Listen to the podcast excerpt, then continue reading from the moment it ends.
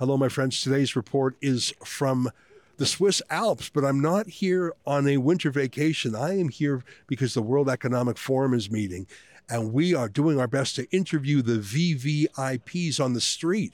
You absolutely have to get the video version of this podcast. I mean, sure, you'll enjoy it listening to it, but you got to see it. You got to see how they run when we ask them questions. Go to rebelnewsplus.com and click subscribe. All right, here's today's podcast.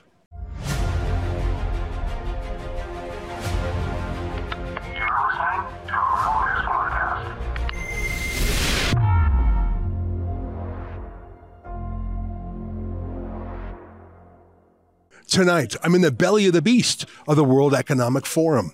It's January 16th, and this is the Ezra Levant Show.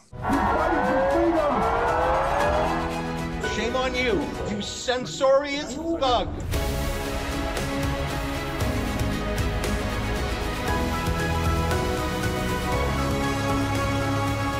Oh, hi there. It's pretty frosty out. It's almost sunset. I'm in a ski town called Davos, but I didn't come here to sled. I came here to slay, along with my fellow citizen journalists. We are here hunting, not for VIPs, but for VVIPs, the masters of the universe, if they do say so themselves, the condescending fancy pants, the oligarchs who rule over us without having to go through the bother of winning our support in elections. That's the thing about Davos and the World Economic Forum. There are some extremely powerful people here. I will say there are some important people here. By that I mean they control much of our lives. For example, BlackRock, which has more than $10, bill, $10 trillion uh, of assets under management. They have a shape, they have an effect on your life. Um, there are many politicians here, retired and active. There are diplomats, lobbyists, everyone here with a scheme or a scam. There's money in the streets, but mainly there's power. And normally, power is checked. We believe in checks and balances. We believe in an official opposition. We believe in a media that can scrutinize and criticize. We believe in access to information. We believe in, for example, registries of foreign lobbyists. But None of those things here are in the World Economic Forum. In fact, that's their selling point. The World Economic Forum is an alternative crypto government where powerful people come knowing that pay to play is okay that what would be called a bribe back in Canada or the UK or the United States is called, I don't know, a sponsorship fee here. That applies to the journalists too, by the way. Uh, I say that there are very few citizen journalists like ourselves here, and it's true. There's six of us from Rebel News, there's three of our friends from True North, and there's a handful of others, maybe, maybe 15 altogether but there are literally hundreds of other journalists here, but they are not here in their capacity as journalists. They're here as insiders. They're here as people who paid a sponsorship fee to Klaus Schwab, the owner and founder of the World Economic Forum. And so they get eh, to sit on the stage. They get one of these kiosks, these pavilions along the promenade in the city. So if you paid hundreds of thousands of dollars to have a seat at the table as a journalist, I can guarantee that you're not going to be asking critical questions. You're going to be in stenography mode. In fact, there's a little bit of tension between the citizen journalists of Rebel News and the official regime journalists. A few reasons for that. We ask prickly questions of their guests that they would never. And I think there's a tiny bit of jealousy that we're allowed to be free and they're not. Plus, it's fun to be in the streets. But it's something I've said about Canada too. People said, why was David Menzies scrumming Chrystia Freeland, the Deputy Prime Minister, on the street? Why did he have to do that? Well, the answer is because Chrystia Freeland and the Liberal government has banned us from attending press conferences. I believe that's illegal, by the way. Same thing here. I wrote to the World Economic Forum months ago. I said, look, we're coming and we're going to do our stories. And, you know, obviously we're critics, but why don't you at least talk to us, allow us to come into some of the meetings, give us more information, be part of our stories? It couldn't hurt. Well, they had nothing, they had uh, none of it, and we are on the streets. But I put it to you, we've done some better journalism on the streets than the shills and the stenographers who paid hundreds of thousands of dollars to be here. It's very interesting. And for the rest of the show, I want to give you a few snippets of what the last couple of days has been like. You never know who you're going to meet. And by the way, not everyone who you meet is hostile. Not everyone who you meet is part of the inner sanctum. Um, we met a gentleman earlier who we saw last year who was fighting against child labor, and he points out that Canadian companies use child labor. I like a guy like that, but like us, he's a rebel. He's on the outside. Here's just a minute of our friend Fernando. Hi, how are you? See you again. Thank you. Yeah, nice to see you. I remember we had a great chat last year. Did you see the videos we made? You made a lot of noise. Very good. But you know, 53 years after the WEF was founded, they have 75 million children working in their supply chains. This is absolutely unacceptable. And we have high officials from the government of Canada, like the Deputy Prime Minister, Chrystia Freeland, who's a member of the, wor- of the board of the World Economic Forum.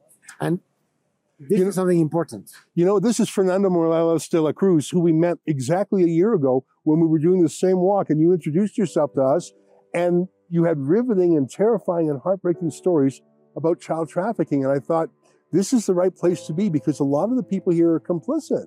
Well, they are profiting from the exploitation of 75 million children in their supply chains. And I'm actually being conservative in the figure. The problem is that many of these companies have business models that have actually increased misery, hunger, malnutrition, and child labor. And some of these companies are even Canadian. And of course, we have the Ontario Teachers Pension Plan, which is a shareholder in Barry Callebaut, the largest cocoa processing company, and they are profiting also from child labor by investing in such a company. And I'm sure the Ontario teachers are honest people, but the Ontario Teachers Pension Plan should not be doing these kind of investments. Yeah. Well, I'm absolutely delighted to see you here again. And, and you're proof that not every, uh, there are people here who come to speak truth to power. And I'd put you in that category. Yeah, I'm outside of the WEF. Yeah, us too. So it was nice to see him in- here. But like I say, most people here are here to suck up to power, not speak truth to power.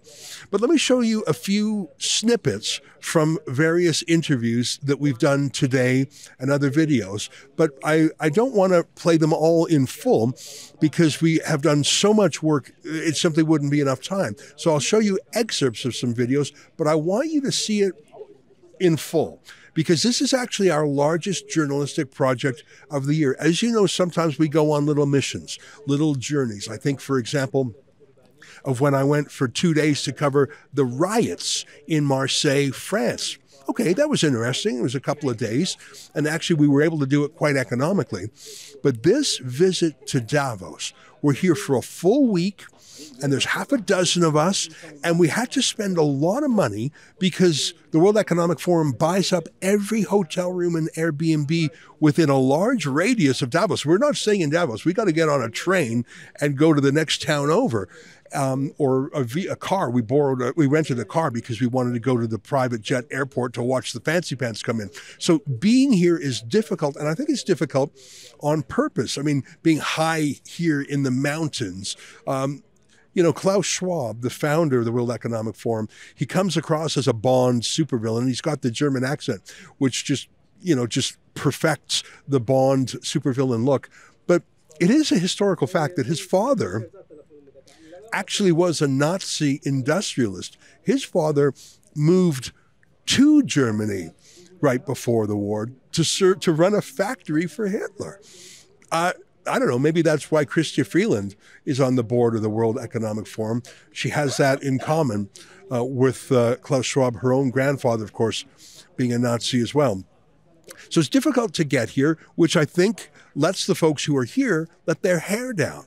The oligarchs, the billionaires, the masters of the universe, they feel like they're amongst friends. They feel like they're far away from Washington, D.C. or Ottawa or London where there's snooping media. The only media allowed in are on the payroll, essentially. So when you approach them on the street, maybe they're more chatty than they normally were, or certainly they just don't have a large entourage of bodyguards. So let me show you a few things. I want to start with a clip from my visit to the local private jet airport where I chatted with one worker there who says 150 flights per day. Private jets coming in, so many that they don't have room to park them. So the jets come in, disgorge their VVIPs, and then the jets take off and go fly elsewhere to wait. And then the jets come back to pick up their VVIPs and fly out. That sounds astonishing, but it makes sense because there, there's not room for 150 jets. Here's a little bit of what we saw at the airport. There's planes coming and going literally every 10 minutes. I just heard the sound of a jet behind me. It's fascinating. One of the things about planes that I didn't know is that you can look up their number on the tail, search out the details, for example, what kind of aircraft it is, and who owns it. And there's even an app where you can track you can track jets as they come and go. This is a fairly small airstrip. It's a private airstrip. I think it's used for commercial business. There's some industry in the area and for people flying in to go skiing in the Alps. But this one week of the World Economic Forum is the busiest week by far for this little airstrip, and you see massive jets that you wouldn't normally see. It's so busy, it's such an important part of their business that the website of the airport has its own special menu bar just for the World Economic Forum. You could read it yourself. They make hundreds of thousands of dollars from the fees of these planes landing and getting fueled and staying in hangars. But like I say, this is a fairly small airfield. There's not enough room. So the jets sometimes fly elsewhere to park elsewhere. We followed one plane that took off from London, landed here. It was an enormous plane, a Bombardier 6500. I Googled it. Those things retail for about $50 million US and they cost tens of thousands of dollars per hour to fly with that high carbon jet fuel. We watched that aircraft land, and I was ready for a huge entourage to get off the plane. There were only three people on the plane. Sorry, it's a little noisy. Another aircraft is pulling up right now. I love the fact that the name of this private jet airport is the People's Airport. It reminds me of what we saw in Davos the other day about the Equality Lounge. There's something wonderful about JP Morgan and McKinsey and the world's billionaires having an equality lounge. And there's something very Orwellian about this People's Airport. Another private jet landing there, another one getting ready to take off there. These are the people telling you to reduce your carbon. I thought that was very interesting, and it certainly puts a lie to the climate agenda of the World Economic Forum. But you got to remember, they do believe in reducing emissions. They actually do. They just believe in reducing your emissions, not theirs. Uh, they believe that you will eat the bugs, not them. I've spent some time in Davos and the neighboring town of Klosters. I haven't found any place that's serving bugs. They want you to eat bugs, but they'll have the finest meals available. Um, let me show you another video. I actually, um, there's a real Ukraine presence here, not surprisingly. Uh, there was last year as well. I, um, I want to show you two things about Ukraine. The first is I visited the uh, Ukrainian pavilion, which had a very different tone to it this year than last year. Last year, you might recall, they were talking about prosecuting Vladimir Putin for war crimes, seizing Russian assets, and using it in reparations. Here's just a flashback to my visit a year ago. I want to take you through this facility. I didn't go to every nook and cranny of it, but um, the main floor is a kind of museum that frankly reminded me a little bit of the Holocaust Museum in that it was documenting uh, death and destruction and injury to civilians.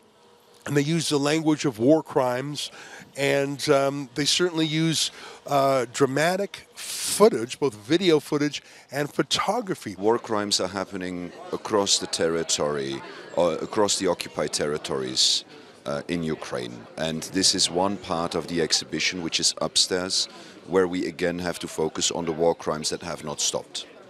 Uh, is it one of the goals of this installation to get war crimes prosecutions of Russia? It's absolutely essential that justice be, uh, will be brought against those who committed the atrocities. So, yes, one wants to have justice. And it's not the goal of the installation. The goal of the installation is to create awareness, to create emotions. Um, but I hope part of the discussions that we're holding uh, around this installation is really focused on how to get uh, Russian war criminals to justice. This year it was very different. There was an emphasis on the atrocities and the damage done to civilians. It was heartbreaking to visit them. And they had a whole art exhibit about what they call stolen children. Here's just a quick snippet of that when I talked to the curator of the exhibit. You're the curator for this very powerful exhibition. I'd like to ask you some questions because I don't understand the story behind it. Can you please tell me who are these children? How were they selected for deportations? And how did it happen? So all of the children you see here are Ukrainian children who have been deported by Russians, who have been brought to camps, so to speak, um, and who have been returned to Ukraine because their parents or their legal guardians at personal risk went into Russia to bring them back with documents arguing to the people who are in the camp that this is their child, that the child should be given back to them. And like this, they were brought back to Ukraine. So how were these children physically taken if they had parents? Were they how were they swept up? Well, the stories of each child are different. Many of the children were brought to, you know, holiday camps as they called it, and were never returned. Uh, some critics say that these people are ethnically Russian or that they affiliate with Russia as opposed to Ukraine. Is that incorrect? Completely. What would you say to uh, to those who who well help me understand that help me help me um, square the circle. How, how I'm just trying to understand who they are and how it happens. I I'm at, I'm at a loss. Well, Russians have a genocidal intent in Ukraine. One of the ways to destroy Ukraine is to steal the children. It's according to the Geneva Convention, one of the acts of genocide. That is exactly what they have been doing. We have reported facts of thousands of children. We don't know about many mothers because there's not always access. And there's testimonies, there's witness statements, there's children themselves who tell the stories. How they do it, that's a different question. The fact that they take them away from their parents, they take them away from their homes, and bring them to right to re-educate. I think the most telling thing was the name of the panel discussion. We didn't have time to stick around to watch it. It was something that would have been unthinkable for the pavilion a year ago. What happens if Ukraine loses the war? And I think that the global opinion has shifted. Some of the enthusiastic support for the World Economic from the World Economic Forum uh, elites and other countries for the Ukraine war has dissipated for whatever reason, economic reason or public support.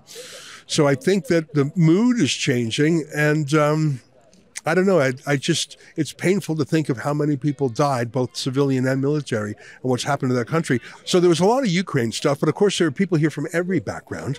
Um, it's hard to spot them in the wild because, as you can see behind me, people walk by and they're maybe wearing a name tag, but unless someone is very visible and identifiable, you're not going to be, I mean, John Kerry, someone that everyone would know what he looks like, I think, I would recognize certain uh, executives. Like last year, I recognize I, I did identify Albert Bourla. One of our teammates spotted him, but I, I knew what he looked like. Is what I mean. But for example, the head of State Street, which is like BlackRock, a super huge um, asset management company. I didn't know who he was uh, other than the fact that one of our teams spotted his name tag. Here's me attempting to talk to the CEO of State Street about what's called ESG, environmental, social, and governance. That's basically uh, cultural Marxism forced into companies through these big investment funds. It wasn't a very successful interview, but I, but I want to show it to you nonetheless. Take a look. Can I ask you a little bit about uh, State Street and ESG? Are you pulling back from it the same way BlackRock is? No, and why don't we just set this up formally? But no, we're not pulling back from it. Well, what about uh, critics like Elon Musk who say it's a kind of reverse racism? Elon's got his opinion. What about shareholders who say you're putting other goals ahead of your fiduciary duties? You're putting cultural Marxism or affirmative action. Those may be political values, but they're not designed to get a maximum rate of return. If there's uh, firms that are doing that, I don't know that. That's not how we do it. We have one focus, which is shareholder value, period. Well, then how, you just told me though, you're sticking with ESG. We stick with value. It's about value, not values. Can I ask you about state governments that are pulling their funds out of ESG firms, like the state of Florida, for example? Are they do? Are you worried that State Street will be hit by divestment from companies that are rejecting ESG? So we only focus on creating value for our shareholders, and if you look at our track record, that's all that we've ever done. And what we focus on is what's what do long-term investors need to be thinking about? What are the kinds of risks they need to be thinking about? And they need to make the decision. That's what we've always done. What were your goals? What are your goals here? I'm done. Okay.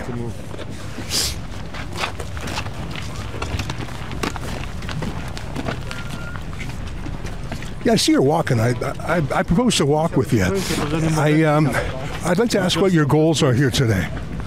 What were your goals here at the World Economic Forum? That's not a tough question. I'm just curious what your goals are. Well, why won't you answer that? That's not a gotcha. Like, what, what are your goals here at the World Economic Forum?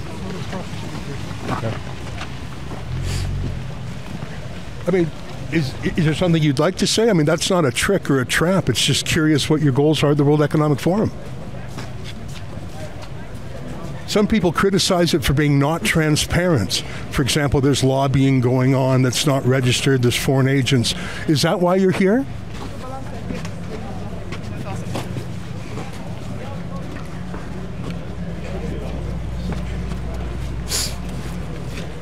Did you have any meetings with politicians that, that you're not going to register?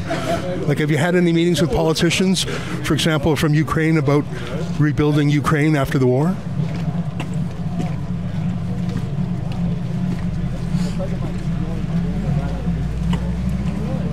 Do you think it's a good look for State Street not to ask and not to answer even basic questions?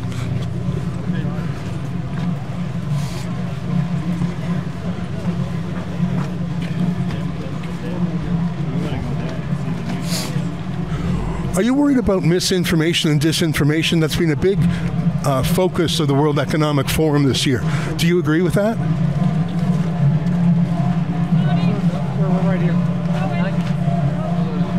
You might recall last year the highlight of our trip was scrumming Albert Bourla. Here's just a taste of that to remind you. Mr. Bourla, can I ask you, when did you know that the vaccines didn't stop transmission? How long did you know that without saying it publicly?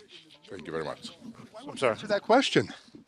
I mean, we, we now know that the vaccines didn't stop transmission, but why did you keep it secret?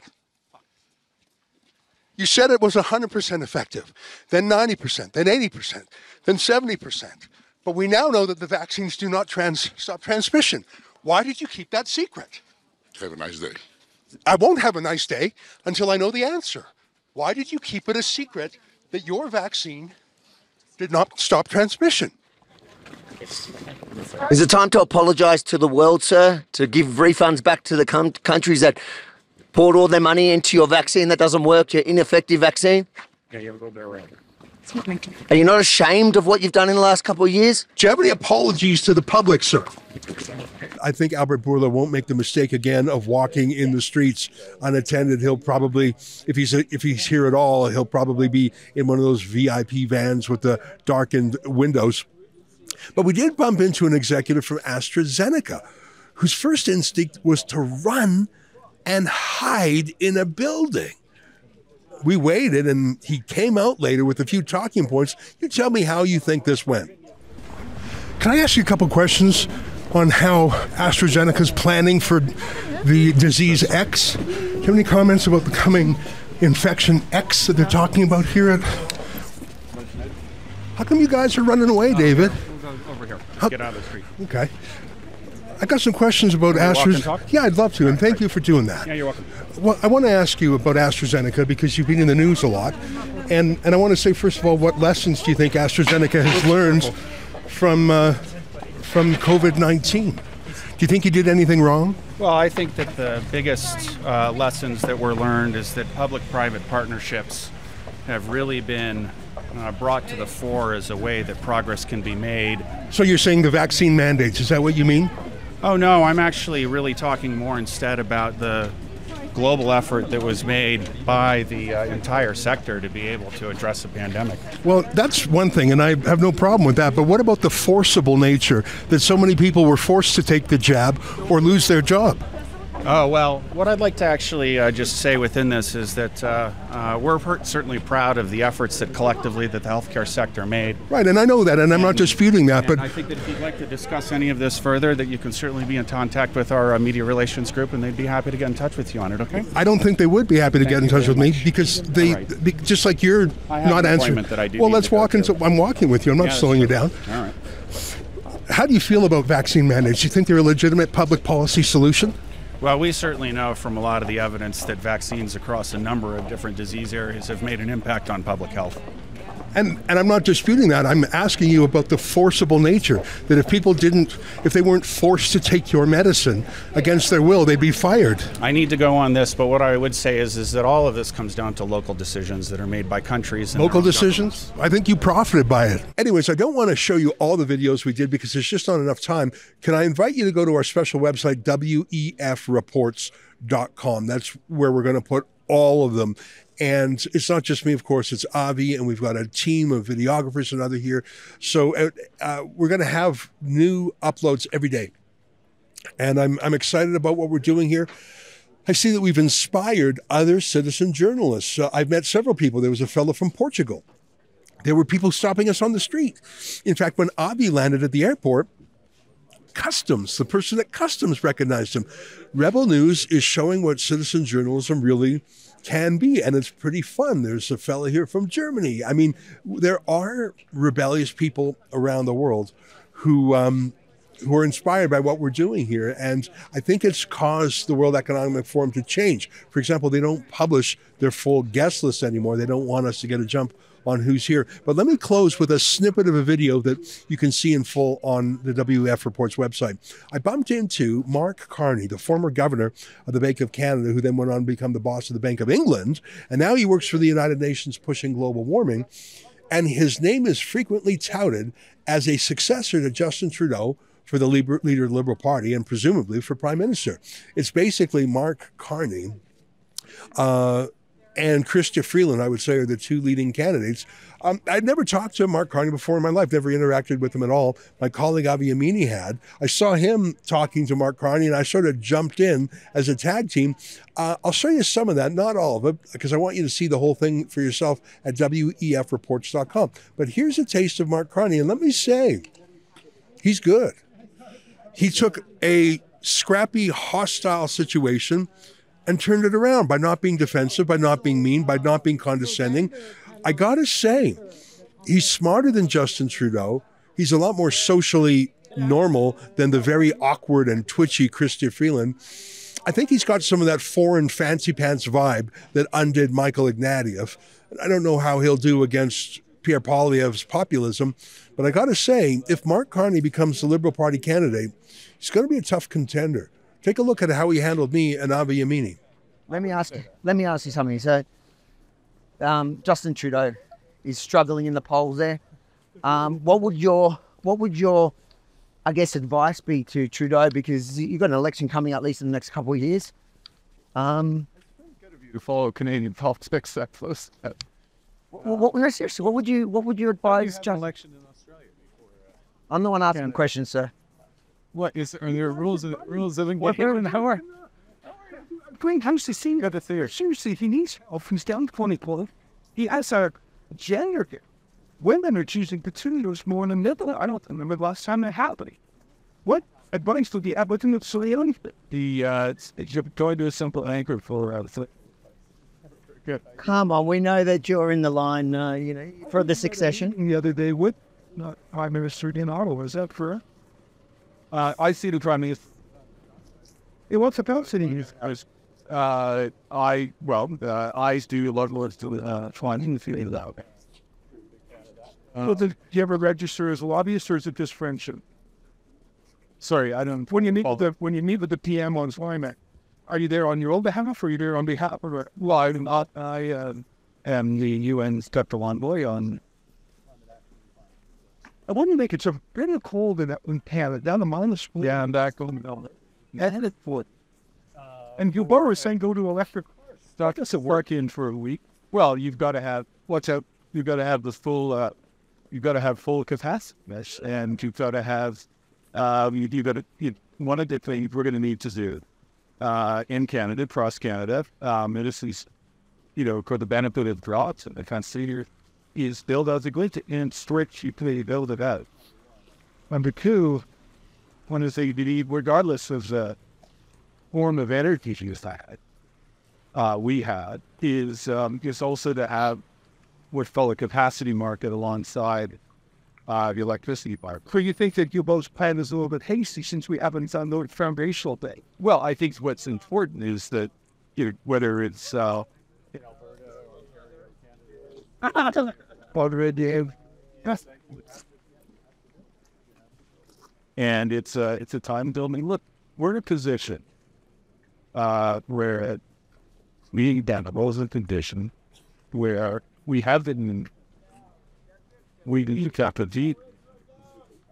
You've always uh, you've always had um, uh, the ability to develop new solutions to this. But the PM said there was no market for natural gas. How do you feel about the natural gas, especially to relieve Ukraine from other agencies from Russian gas? How can they have buy Russian gas and Qatari gas, but Justin Trudeau will let them buy Canadian? Well, we would have to get uh, to build the Ukrainian what it was uh, called LAD grant to order to get the gas on. What's not? I'm not showing you, and I'm, and I'm doing my best to be. Well, if this was if, if this if this was if this was Canada, you could have him arrested. Uh, your, your colleague, your rival. Have you seen that? Had one of our reporters arrested. Well, I don't think she did. I think she. Uh, word against it. If if, if if the police tried to arrest me, would you? One thing I think was absolutely good. Well, thank you for saying that. I, freedom of the press. I've look. I've uh, what friends already? I've been a public figure in Canada, than a public figure in the UK. I know you got to answer tough questions. And you guys, you know, you asked up questions. Well, I want to thank you for saying that because I have to say, Christian Pulis has not yet said anything uh, in the in the vein that you have. She's been happy to let the cops do her work for it. And if she disagrees with the cops, she hasn't said so. Well, I've I've said what I said. So, but look, the questions you were asking earlier about uh, energy, and I'm going to have to. Oh, no, thanks for coming. Yeah, appreciate the work. Well, that's my show for today. I tell you, we're having a great time out here, but uh, it's hard work. We get up very early. We take the train to Davos. We're outside. It's quite cold. We're wearing gloves and boots. I got three layers on underneath, it, but we love it, and it's it's it's adrenalizing. I feel um, I feel like we're hunting uh, for supervillains, but occasionally we get. You know, there's some good guys. I, I want to show you that, for example. Let me leave on this note. Um, Senator Coons, a Democrat from the United States. I'm really not that familiar with him, but we spotted him and I had some questions for him. Uh, at first, he didn't want to talk to me at all. He stonewalled me, and his staff actually sort of tried to block me. But when he realized I was persistent, he said, Yeah, why am I being so funny about this? Let me just talk to this guy. And I have to say, his answers were good. And my respect for him rose. And he's a Democrat. Here, watch my walk and talk with Senator Coons. Senator, what we make for the Iowa caucuses yesterday? What do you think of the result? Sorry, I'm sorry. I'm Senator, we don't get either perfecting thing. not. But Senator, please. I mean, sure. I don't know who you think you are. I'm, I'm allowed to ask questions in, in Switzerland. Senator, what Jimmy Carson is Trump's win that? Democratic process. Glad to see that it went off well and it was free and fair caucus, an important first step in our primary process. Do you think this is good news for the Democrats? Look, I think we're going to have a robust and open election process this year, and I look forward to President Biden being reelected. What do you think of the possible third party candidacy of RFK Jr.? He seems to be drawing in part from President Biden's support. I'm not sure the polling shows that. Um, look, there's a half dozen third party candidates there are in every cycle. Sometimes they have an impact, sometimes they don't. Could I ask you what your goals are here at Davos? Uh, I'm part of a bipartisan delegation that has, you know, I just met with uh, Don't fall. two different foreign ministers about the hostages of Gaza, about uh, the Ukraine war. I just met with uh, President Zelensky. Uh, Do you have any news that you're able to report about your meeting with President Zelensky? It's a very positive conversation about um, the determination of many of us uh, in the Senate of both parties to continue support for Ukraine. Very kind, thank you. answering me. Uh, how worried are you about misinformation and disinformation? I understand it's a very significant problem. But how, how do we deal with that without engaging in censorship? It's a balance we have to strike. Uh, free and open societies require access to information, professional journalism, standardized, strengthening old, but uh, we also need communities and constituents to be um, discerning about the information that they consume. Well, uh, this is a challenge globally. One of the criticisms of Davos is that there's not a lot of transparency, that there's meetings that aren't disclosed, lots of lobbying behind the scenes that's not tracked.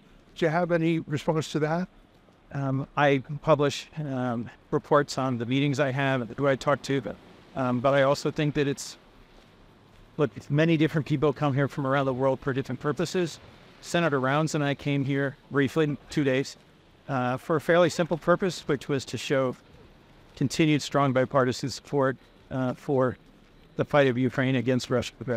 What do you think of the South African the South African prosecution at the international court? I haven't looked into the details, um, but uh, I, excuse me, I really gonna fall. I'd rather not be trying to pay attention to you. Okay, send not break my wrist. I did with the South African ministry yesterday, um, and it's worth continuing to pay attention to. But let's not break my so, look, we do real interviews. I suppose our interview with Mark Carney was a real interview, too. I guess we're just so used to the uh, um, antagonistic style because we deal with politicians who more and more simply refuse to answer questions. And I think that's a problem of politicians. If you are in public life, answer questions from the people you seek to rule. And that's the quirky thing. The World Economic Forum, they were never elected by anyone. And by nature, they don't believe to talk uh, believe in talking to the rabble. Well, we'll keep at it until tomorrow. On behalf of all of us around the world and here in the Swiss Alps, to you at home, good night and keep fighting for freedom.